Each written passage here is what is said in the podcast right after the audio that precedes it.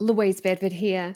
Just before we kick off with today's show, I wanted to let you know that for one week only, you can get up to 84% off a selection of my most popular trading education products available through tradinggame.com.au.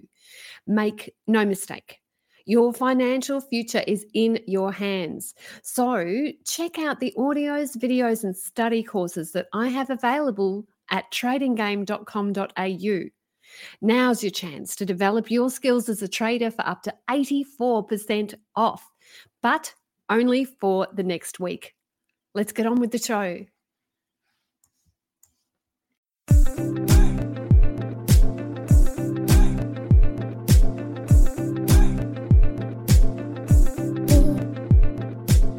Are you ready for your happy pill? Hi, and welcome. I'm Caroline Stephen. Psychologists have discovered recurring patterns of thought that achievers think on a daily basis. Are some people just born successful, or is success something that can be grown and cultivated?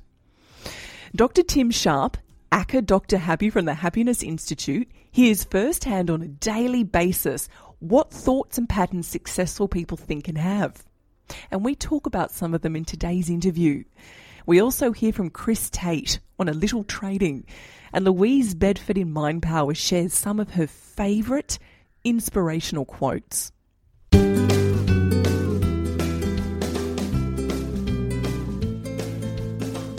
I'm often on the lookout for inspirational quotes. I find that if I have a quote that really captures my imagination, it can somehow cut through the clutter that I form in my own mind. You might be the same. I have a few quotes for you today to consider and to cherish as you move through the day. The first one is from Marianne Williamson. Your playing small does not serve the world. There is nothing enlightened about shrinking so that other people will not feel insecure around you. We are meant to shine as children do. It is not just in some of us, it is in everyone. And as we let our light shine, we unconsciously give others permission to do the same. As we are liberated from our fear, our presence automatically liberates others. So play big. Don't let other people's opinions stop you because you will never know when you will be an inspiration for those around you. And I have another one here from Randy Pausch. It is not about the cards you are dealt, but how you play the hand. So often we let our past stop us. We Stay small when really we need to expand and grow big. Don't let the past stop you in your tracks. And the final one for today is by Jack Kornfield. The trouble is, you think you have time. So often we pass our time, we spend our time, but we don't invest our time. If you're watching more than an hour of TV a day, imagine what that hour could be converted into. So many people stop themselves before they achieve greatness because of their little micro habits. Their micro habits of time wasting, their micro habits of complacency. Honour and cherish your trader's life. Realize that the time you have now is the only time you have available to you. We might not get it tomorrow. Learn about the markets. Trade the way that you've never traded before. Look into your children's eyes and tell them how much you care for them. Because we don't know how long we have on this planet. And we can't afford to waste a moment. Chris Tate in a little trading. If you had a small account, say 5,000 bucks, what would you do to kick it off? Good question. Probably exactly the same things I would do to kick off an account of 5 million. I would build a trading system. I'd work on my psychology.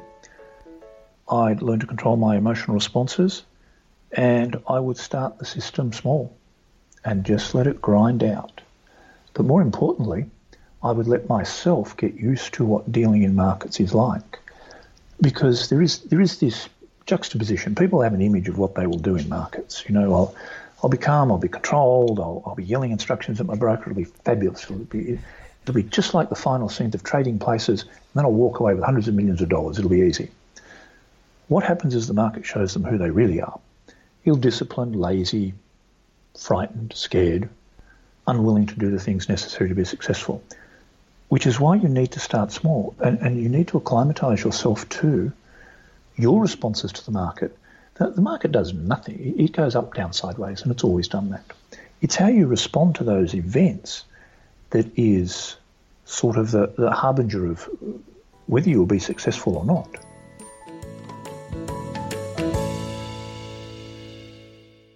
Hey, it's Chris Helder here, author of Cut the Noise. I just want to say talking trading is awesome. Once Dr. Martin Seligman heralded positive psychology back in 1998, a new movement of viewing people's strengths and aptitudes and what made people happy was created in psychology. Dr. Tim Sharp, aka Dr. Happy, is at the forefront of the positive psychology movement, and he's founder and chief happiness officer of the Happiness Institute. Last week we heard from Dr. Tim at some of the keys to making yourself happy. And today we look at some of the daily habits and thought patterns of successful people. We welcome Dr. Tim back to the show. Okay, so psychologists have found that time and time again, successful people tell themselves certain things on a daily basis. So I'm going to go through some of the things that they say to themselves. Number one, Get started even though you might fail. Now, we may be repeating on this. Author Jodi Picoult, whom I love, summarized the importance of avoiding perfectionism. You can edit a bad page, but you can't edit a blank page.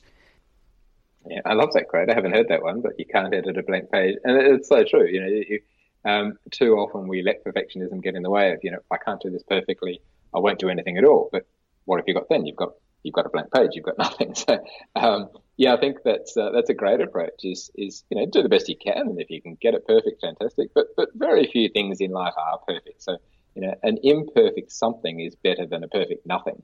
Um, and I'd very much encourage people to yeah to get out there, get started, and whatever mistakes you make, you use them as as lessons, and, and so the next time you'll you know, do something better. So, on that, successful people often say, I will figure it out to themselves. They don't plan for failure, but they plan for obstacles.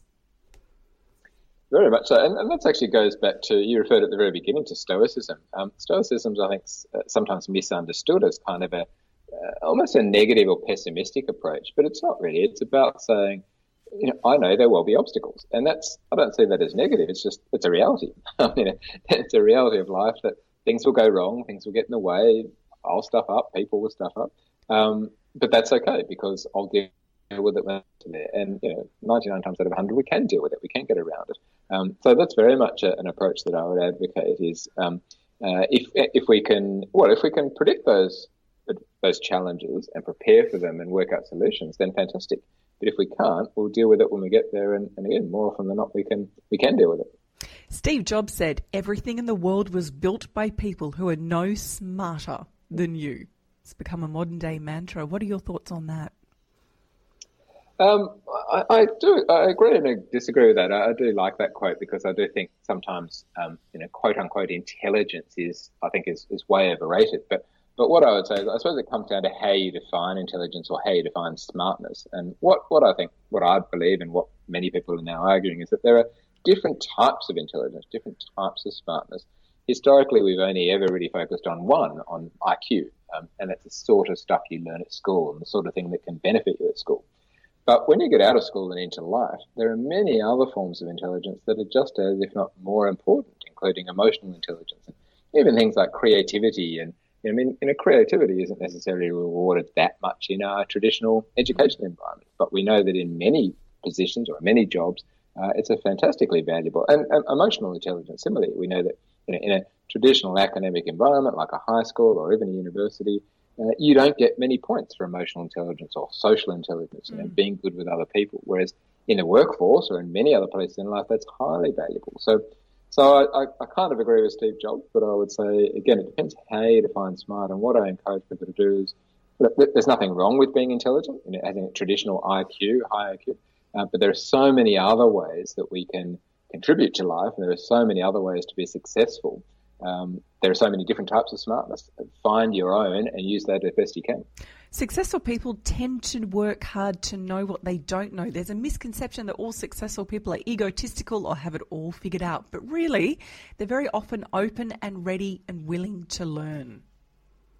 Oh, very much so. I've been, um, uh, I've been lucky. I mean, I love what I do, and I've been lucky enough to work, you know, to coach and, and work with some very, very successful people. And I say lucky because I find I find that incredibly stimulating, and it's it's a privilege really to be able to sort of enter into their lives. Um, but that's that's definitely one of the things that I've learned is that, that the more successful people I've worked with, the more I've seen that they're uh, they're not necessarily know-it-alls. They don't necessarily sit in those positions thinking they're the greatest people on earth. In fact, if any, the, the wisest people I've met, and I suppose that's partly why they're coming to me, I guess. But the wisest people I've met realize that they don't know much at all. but that sense of that sense of modesty and humility, and also of curiosity and, and a willingness and a desire to learn, is incredibly valuable. And I think, um, uh, you know, that the person that thinks he or she knows everything uh, is in big trouble.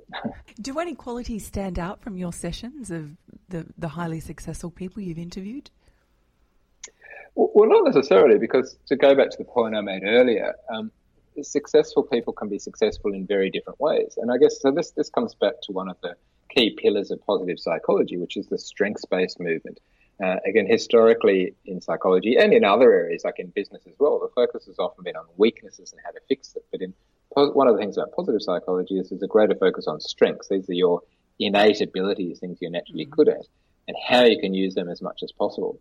And when it comes to the most successful people, those people are more aware of and find more and better ways of utilizing their strengths. But those strengths are all different. Um, so again, we're talking about things like a love of learning, curiosity, social intelligence, leadership, humility, uh, humor. There's all sorts of strengths, and, and none are better or worse than the others. The, the secret is um, you finding your strengths and you finding ways to utilize them in a way that will lead to some sort of positive outcome. Successful people don't focus on their competition, they focus on themselves. True, untrue?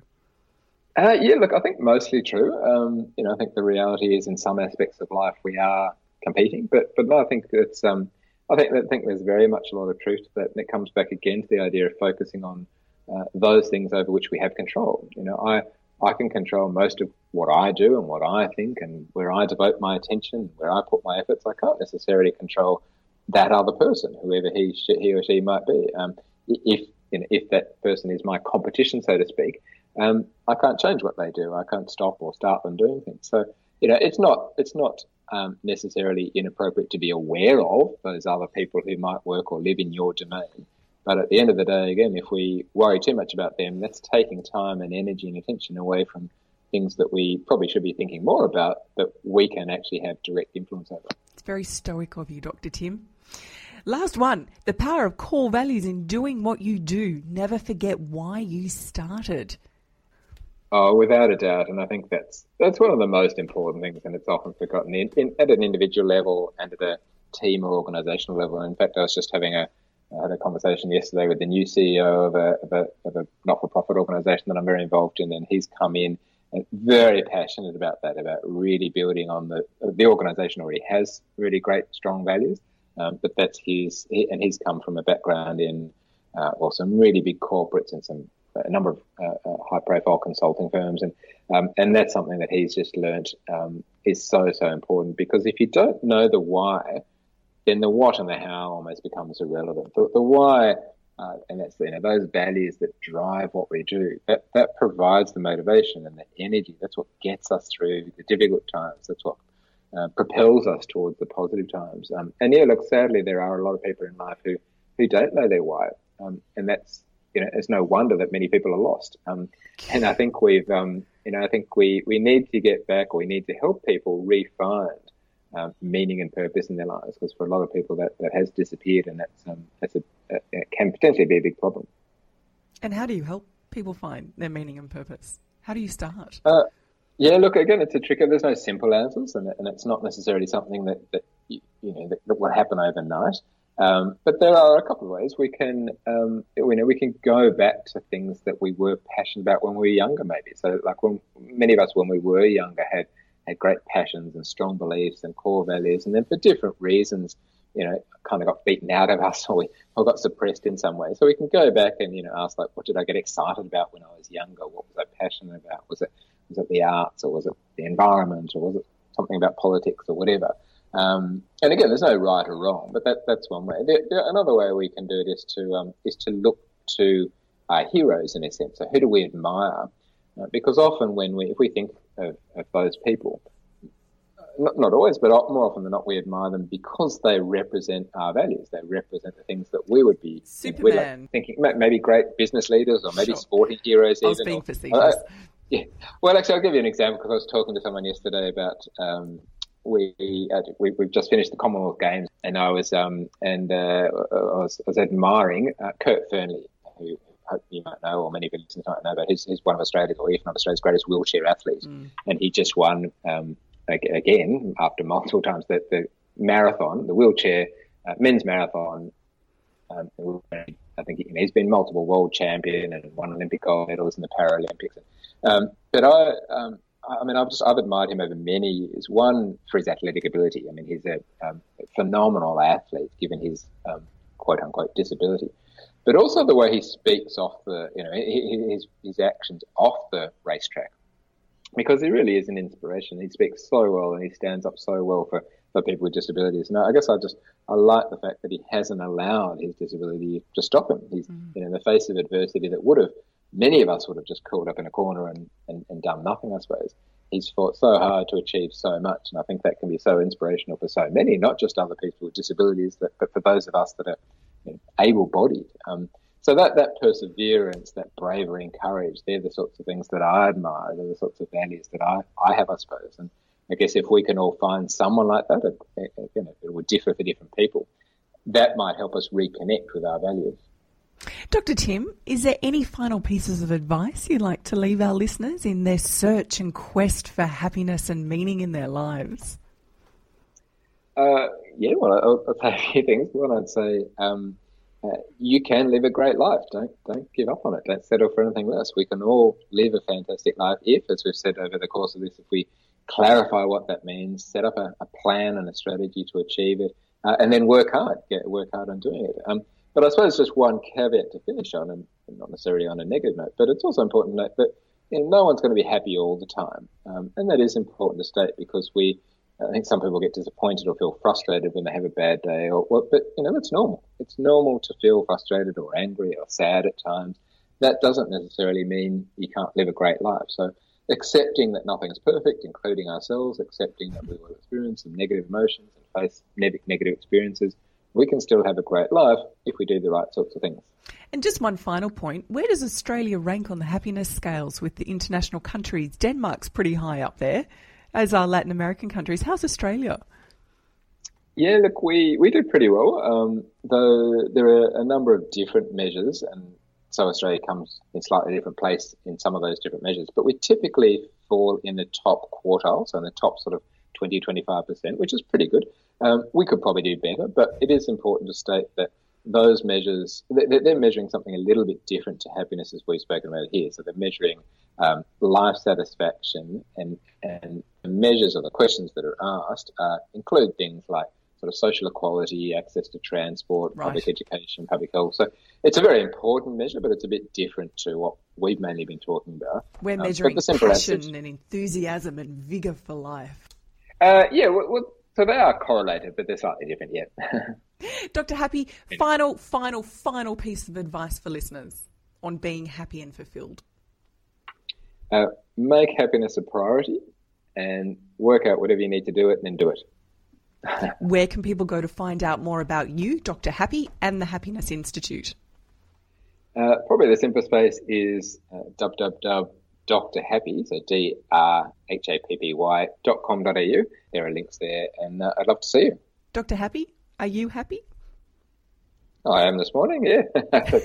Um, but as I said, well, as I said, not not all the time, not every minute of every day. But yeah, at the moment, life's pretty good. Um, I'm lucky enough to be doing some great work and have a, a healthy and happy and loving family. So uh, the simple answer is yes. Well, I was very happy talking to you, Dr. Tim. Thank you for coming on to Talking Trading. Thanks for having me. And next week we hear from Chris Tate, an options expert, Evan McGuire. I'm Caroline Stephen. We'll see you next show. You've been listening to talkingtrading.com.au with Caroline Stephen. Make sure you are subscribed to this website to receive the very latest market views, commentary, and expert opinion. Tune in next week as we've got a bumper show planned.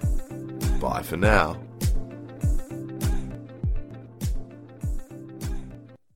The views represented on Talking Trading are general in nature and do not take into account your objectives, financial situation, or needs. Before acting on any of the information, consider its appropriateness in regard to your own situation.